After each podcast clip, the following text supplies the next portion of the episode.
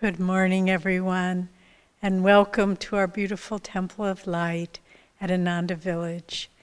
We're very glad you could join us this morning, and we hope that amidst all of the confusion and turmoil in the world around us, you still have the grace to find a place of peace and joy within yourself, and certainly coming together for satsangs and services such as these, it helps us to do so. So we have a wonderful topic, as usual, this morning from Rays of the One Light by Swami Kriyananda. Our topic is First Things First. Truth is one and eternal. Realize oneness with it in your deathless self within. The following commentary is based on the teachings of Paramhansa Yogananda. That expression, first things first, is a piece of counsel often given to students of business techniques. It is the advice of practicality to those who aspire to worldly success. But according to the Hermetic doctrine, as above, so below, that which works in one level of life is often the best guide to what will work best on every other level. If a person is true to his highest priorities, he will generally find that his other needs are fulfilled naturally as well. This is true certainly of the search for God. One of the greatest sayings of Jesus Christ was this simple sentence in the Gospel of St. Matthew, chapter 6. Seek ye first the kingdom of God and his righteousness, and all these things shall be added unto you. Paramahansa Yogananda gave his elder brother Ananta a wonderful lesson in this truth. It was Ananta who had captured him and brought him back from his flight to the Himalayas, described by Yogananda in Autobiography of a Yogi. In Yogananda's book, we read how Ananta later challenged him in the city of Agra to pit his divine faith against such practical worldly considerations as the need for earning a living. Fearless before that challenge, the young aspirant agreed to go by train without any money to the nearby town of Brindaban, not to miss a single meal in Brindaban, and to find his way back to Agra without begging and without in any way asking for help. In one of the most thrilling chapters in the book, Yogananda fulfilled all the conditions of the test. Yogananda continued the account. Quote, As the tale was unfolded, my brother turned sober, then solemn. The law of demand and supply reaches into subtler realms than I had supposed. Ananta spoke with a spiritual enthusiasm never before noticeable. I understand for the first time your indifference to the vaults and vulgar accumulations of this world. Late as it was, my brother insisted that he receive Diksha, initiation, into Kriya Yoga. End quote. As the Bhagavad Gita puts it in the ninth chapter, those who worship lesser gods go to their gods, but those who worship me come to me. Thus, through Holy Scripture, God has spoken to mankind. Good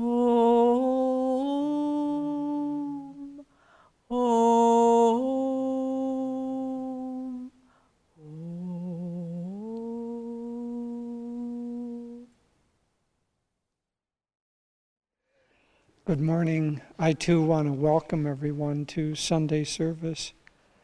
It's a very, very interesting topic today. Let me start by reading this beautiful prayer demand by Master from Whispers from Eternity. Keep the needle of my compass, of my attention, ever pointing toward Thee. Whether soaring through the sky, encased in a steel air cage, or drawn o'er land by snorting iron steeds, or moving easily over smooth highways on rubber wheels, or having my very thoughts paralyzed by the pounding din of assembly lines, the compass of my needle will ever keep turning toward my magnetic North Pole of divine love. Isn't that a beautiful image? beaten by winds of happenstance, drenched by cloud bursts of misery, sucked down in the mud of soul enmeshing, ego whipped activity, or wandering lost in the jungles of confusion. My mind will yet ever reach out for thy guiding touch. The raft of my life, tossed about helplessly by the driving storms of need, was drifting toward rocks of insatiable desires.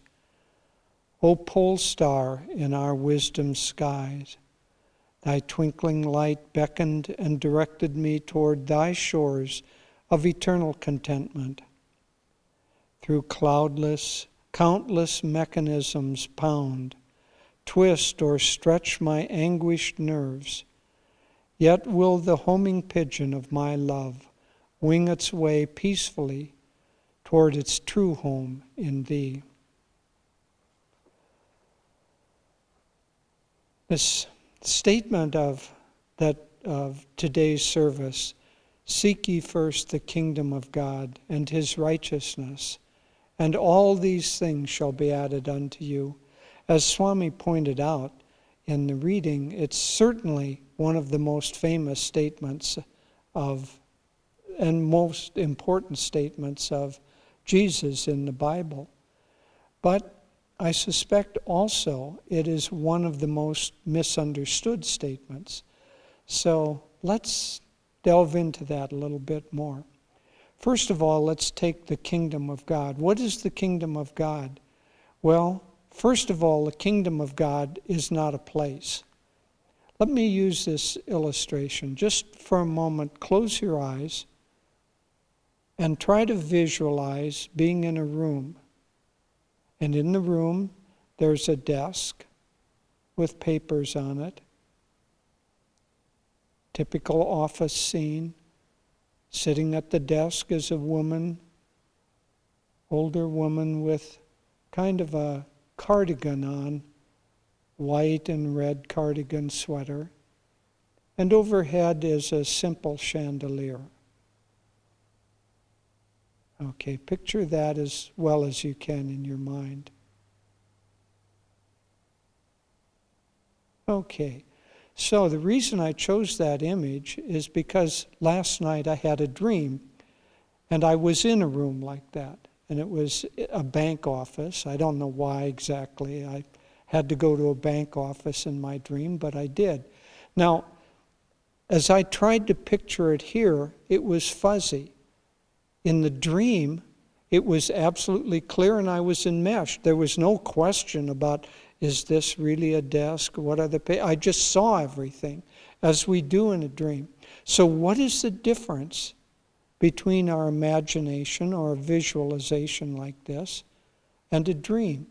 Well, Master explains it. He says simply that in a dream at the sleep state, our energy of the senses and the outgoing energy is withdrawn into the central spine and in the brain.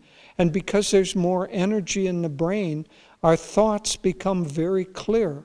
So, this is the subconscious state of dreaming. But the problem with sleeping and having the energy withdrawn like that is that Master called that in the deep sleep state where we're completely withdrawn and completely centered.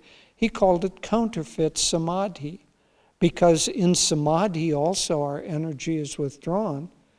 But a sleep state is counterfeit because we aren't aware of the fact that that's the state that we're in. A dream, we're more or less aware of the dream that we're in, but we aren't aware that it's a dream. It just is there. It's a state of consciousness, a level of consciousness. So the kingdom of God is not a place any more than in that dream, if I had been trying to find the state of wakefulness, I wouldn't have picked up an atlas to look at where is the state of wakefulness. Is it near the state of North Carolina or the, you know, I would have understood, I hope, that the state of awareness, the level of awareness, of wakefulness, is simply a different level of energy of my consciousness. And so, the kingdom of God is simply a different level of energy or different vibration. It isn't a place, it's within us, around us, everywhere. But we don't perceive it because we don't have enough energy in our consciousness, in our brain. So, part of the whole process of meditation is to withdraw the energy from the senses and from the outgoing uh, flow and to bring it up to the brain, but especially to the higher centers that the brain represents. And if we can do that successfully, that high energy state will bring us into superconsciousness. now, superconsciousness is kind of a combination of the wakeful state and subconscious dreaming because we have withdrawn the energy in sleep, but we're still aware, we're still awake. And therefore, what we perceive in superconsciousness, we perceive with the clarity of a dream or of imagination, but I mean of a dream, but whatever we have a, a direction toward it, so we direct that. That and the higher the state of consciousness goes, the more power that energy has. So that Sri Yukteswar, as you probably remember the chapter in the autobiography of a yogi, where after his death, Sri Yukteswar manifested to Master, and Master touched him and felt him and Sri Yukteswar kind of chuckled and said, Yes, it's a real form. It's just as real as the room that you're in, the bed that you were sitting on, and so on. So Sri Yukteswar manifested himself in reality, just as we see and feel and touch something in uh, waking reality, but there's a very interesting uh, kind of next part, and most people miss it. I did, and until I read it a little more carefully, and that's that Sri Yukteswar says to Master, any time that you're in a state of nirvikalpa samadhi and call upon me, I will manifest to you in reality just as I did today. And so what he's saying is that this whole level of reality, the level, the kingdom of spirit, is available to us, but available only as we raise our consciousness. So the kingdom of God is already within us. Now, the, the sta- statement of Jesus begins by saying, First of all, seek that state of consciousness. Seek ye first the kingdom of God and his righteousness. So, if we seek that first, then everything else automatically begins to unfold for us. That's why Master told this story about the trip to Brindaban, because the skeptical mind, the mind that's in the waking state that has not yet been elevated feels this world is real, that world is pretend, and therefore we can't just pretend our way to material wealth. We have to get a job, we have to work hard, we have to um, manifest a paycheck, bring it home, put it in the bank, all of those things. And Master took up the challenge of his brother, saying, No, that's not right.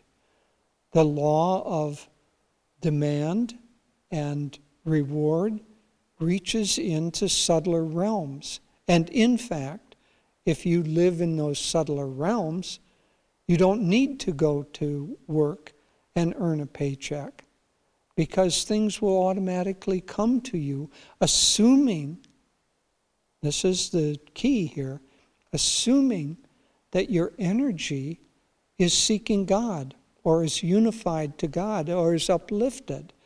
It won't work if you just think, uh, oh, that's an easy way of, of um, getting rich. I'll, I'll just have God manifest it all for me. That won't work because you're in the thought of, I want to do this in order to get rich. Your energy is and your consciousness is debased, and you're not functioning at a high enough vibration to work these laws that are universal laws. But Master was. And so, in that state of consciousness, he first kept his mind on God, and then everything began to, mass, uh, to manifest for him. So seek ye first, be first in that uplifted consciousness, and then everything else will manifest for thee, which brings us to the last part. Seek ye first the kingdom of God and his righteousness, and all these things will be added unto you. Now, Swami goes into this in and Master in many ways, but what do we want added unto us? See, Master says that wherever we put our energy, wherever we put our thoughts, our focus, whatever we want, whatever we focus on, that's what we're worshiping. And so if you're constantly thinking about money, then you're worshiping money. If you're thinking about health, you're working you're worshiping health and so on. Anything that you focus your energy on is where your energy will flow and that creates a magnetism. Swami says that uh, for instance, if you focus on art or focus on business, you can go into a town, if you focused on art, you will all of a sudden start meeting other artists in that town. If you focus on business, you'll meet other businessmen. If you focus on crime, you'll meet other criminals. And so on. Your attraction, your energy force field will attract to you the same vibrational level as what you're worshiping. And so, if that law is true, that the law of magnetism, the flow of energy creates a magnetic vortex, then that magnetic vortex attracts to us all of the things that we've focused on. So, seek ye first the kingdom of God. So, if our worship is the kingdom of God or the state of consciousness, if that's where we're focused, that's the primary thrust of our life, then these other things will, be, will begin to attract them. And there are many stories that uh, Master tells. He told this story in the autobiography. But um, with that kind of energy flow, focus on God, then faith starts happening. Swami says, def, says that faith is not mere belief. Faith is the knowing, the inner experience of God's presence within. And Jesus says in the Bible that if you had the faith of a mustard seed, meaning a tiny bit of faith, if you really knew the presence of God, you could move mountains. And so, move mountains, well, I don't know that that's very useful, but um, I suppose it is if you're a construction person and or you want a better view, I suppose a, a moving mountain could be pretty handy then. But for most of us, that's not, not where we're wanting something. But a lot of us, I don't know, want to be protected. And so there's a story of Master about protection. He was with some boys from, I assume, from his Ranchi school. Anyway, they were out in the forest. They had to stop for a night, and they were being driven by a bullock cart. And the two uh, cows, the two bullocks, were in a kind of outdoor area. And in the middle, uh, late at night, they heard the roaring of a tiger outside. And so, Master Swami tells this story beautifully in his play, um, Jewel in the Lotus. At any rate, Master asked the driver, Didn't you shut the stall, the, the gates? He said, No, I forgot. And Master then asked if anyone wants to come with him out to close the, the gates of the shed. And he says, of course, there were no volunteers. So neither the boys nor the, the uh, uh, bullock driver, the cart driver, uh, were eager to go out into this clearing with the tiger. But Master went out and he looked with great love at that tiger. And the tiger came over and rolled at his feet, and Master scratched his belly a little bit.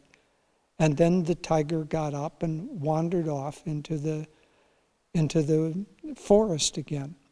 Now, don't try this at home, as they say, because unless you can see God is the only thing there, just that God has taken the form of the tiger, then the tiger won't respond to that in the same way. He'll still think he's a tiger. But if you impress on your mind sufficiently to impress on the mind of the tiger that he's simply God and everything is God, then you can play with him. Master uh, Sri Yukteswar, a cobra came in and he had it come over and he was clapping his hands and everybody was frightened and he was just playing with the cobra. So I guess for us, playing with cobras and tigers too is not very um, important or useful. But what about playing with virus? What about playing with COVID? What about playing? See if we see, if we can hold on to the thought that it is God in those forms, it is only God, then everything just kind of works out magically. You don't have to put out the effort, you don't have to try things. There's a beautiful story that I've told before, but of Vivekananda. When he was young, he was just a teenager, 18 or so, he was already a disciple of the great master uh, Ramakrishna. And at one point, when he was 18 or so, his father died suddenly. And all of a sudden, he was the oldest child, and the support of his family depended on him. Well, his father had been a successful businessman, and Vivekananda went to try to find a job to support his family, his mother and siblings, widowed mother, and he couldn't find a job. He said he walked so long and so many miles that his shoes had holes in them. And he would go to um, former partners or people who had uh, borrowed money from his father, they all kind of pushed him away and disowned him. Now, they, they wouldn't follow through on the promises. And finally, in despair, he went to Ramakrishna and he said, Can you help me?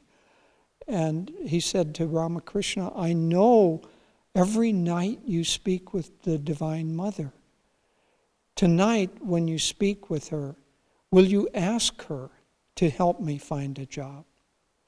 And in the morning, he eagerly went to Ramakrishna and said, Did you see Divine Mother? Oh, yes. Did you ask her about my job? Oh, I forgot. Well, this went on a couple more days. Did you see Divine Mother? Yes. Did you ask her about my job? No, I forgot. And finally, uh, Vivekananda was a little upset. And so Ramakrishna said, Well, tonight I'll give you the power to see Divine Mother, and you ask her for a job. And sure enough, that night, in sleep, Divine Mother manifested and came to Vivekananda. And in the morning, Ramakrishna asked him, Did you see Divine Mother last night? Oh, yes, sir, I saw her. Did you ask her for a job? Oh, no, sir, I forgot. Well, in that high state, you don't think about can I get gold? Can I get jobs? Can I get uh, fame? Can I get health? You just are enveloped in that beautiful vibration. But the sequel to that story, the other part, is that a devotee, a wealthy devotee of Ramakrishna, heard about Vivekananda's dilemma and offered to support the family. From that time on, they were taken care of. So seek ye first the kingdom of God, and God will provide all of these things that you're seeking. Now, I'm going to tell a story that I don't tell or haven't told very often. Um, and I don't tell it because I don't want people to misunderstand it. So I'll explain it a little more carefully. It's a story about a Chintamani stone. Now, in the autobiography, there is a mention of Chintamani stone. In this same story, where he goes to Brindaban, remember that a young man came to Master and, and said, I saw you in a dream or in a vision last night, and you're my guru. And Master accepts him and initiates him into Kriya Yoga. And in that, he says, from now on, Kriya Yoga will be your Chintamani stone. So, Chintamani stone is a, a, a stone that was supposed to be at Shangri La.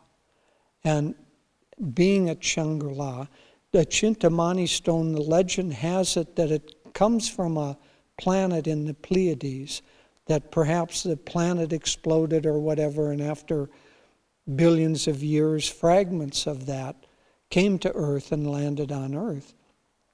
And so um, the Chintamani stone is supposed to have, perhaps that planet was a, a much higher. We're in a Rajasic planet in a Rajasic, uh, part of a Rajasic galaxy.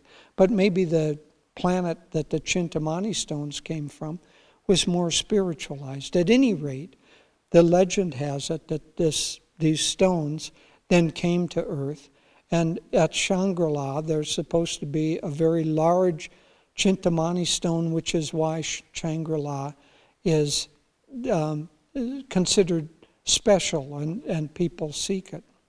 So, having that background, now comes the next part of the story. As many of you know, Davy and I, uh, three years ago or so, were given in New York the Global Ambassador of Peace Award from at, the UN uh, by a, an agency there. And this is why I, I want you to understand this story a little more carefully. See, that award was not really for Davy and me, it was for Ananda. And it was not really for Ananda, it was for Ananda being a voice or a carrier wave for Master's teachings to go out into the world. And so, just as Master, when he spoke at uh, Carnegie Hall, in order to project his voice, there were amplifiers. So, that award acts as a kind of amplifier for because Davy and I have been seeking the kingdom of God, seeking the kingdom of Master, seeking to serve Master. And so that award was given because it helps kind of amplify that message, gives credence to it. Okay, the next part of the story is that during that same trip, we went to a museum of Nicholas Roersch. Roerich. Roerich. And it's a beautiful museum in a kind of Victorian house. And each room, he's a very mystical, wonderful painter. And he painted many, many scenes of the Himalayas and uh, of mountains in India and Tibet and so on. And so we were there because we knew about his art and have always loved it, and we wanted to see it. And so we met the, went there with the uh, people of the meditation group in New York. And there were a group of eight or nine of us. Well, while we were there, all of a sudden, two other members of that same meditation group, the Ananda Meditation Group, came in, and with them there was a man who was a high shaman from Peru, and he had been in New York giving a series of lectures, and they were hosting him, and he wanted to come to see the Roerich Museum,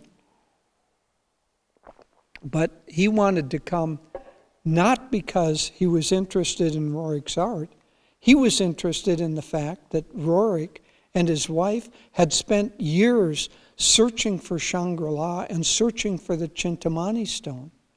And it turns out that in Peru, is part of the, I guess, Incan religion, um, I'm not sure whether it was the Incas or uh, whatever. A- anyway, um, there are Chintama, actual Chintamani stones in Peru, and they're considered sacred.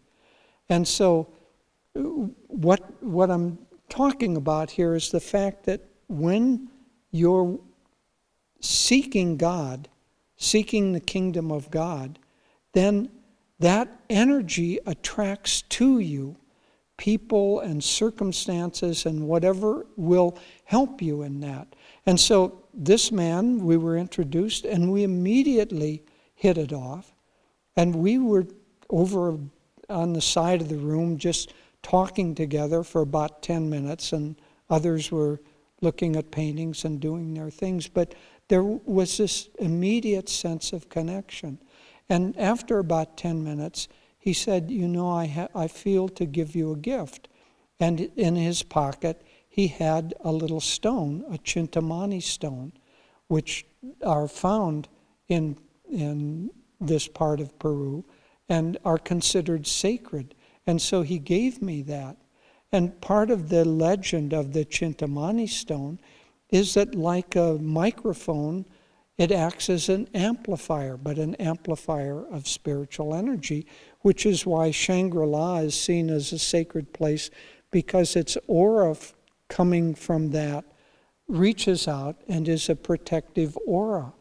And so he gave me that, and in fact, I then put it on a, um, a chain and I wear it around my neck from that day on because it was, uh, uh, it, I feel that it came from, from God in the same way that the Ambassador of Peace Award came to help kind of act as an amplifier for Devi and my service to Master and to this path. And so um, the legend is, is if you have it near your heart, then it helps to amplify that energy. Now, as I say, I don't tell this story often because I don't want it seen as, oh, isn't that wonderful? Oh, the magical stone. Oh, it is only God. And the only importance that it has is that if you understand that everything is God, and if you keep that in your mind, then all these things, people, circumstances, the means to do what you're trying to do, everything will be added unto you. But if you seek those things for themselves, then that is what Swami was referring to in the Gita. Seeking those things, you're seeking, you're worshiping lesser gods you're worshiping the God of wealth or the God of health or the God of fame or those, those lesser gods. If you worship those lesser gods, you'll go to them. If you worship the high God, the kingdom of God, the true Lord, then your consciousness will go to Him. And so see everything and all circumstances as your as just veils of the one God and his energy is the only thing and if you seek that and live in that vibration then all these things that you're otherwise seeking will be added unto you. But most of all what will be added unto you is the consciousness of God and that is the only thing worth seeking. God bless you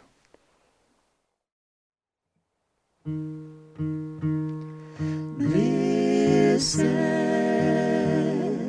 listen, whispering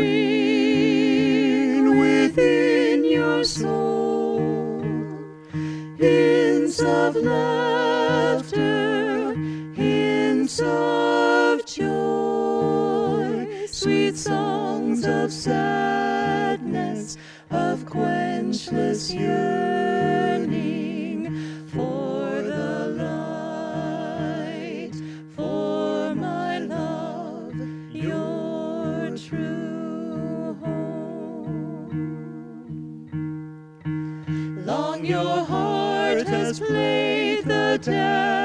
dancer, long you've toyed with mirror shadows of the treasures left behind you, deep in your soul. Long you've plumbed the dark for answers, long you've begged from beggars empty hands, gifts of life.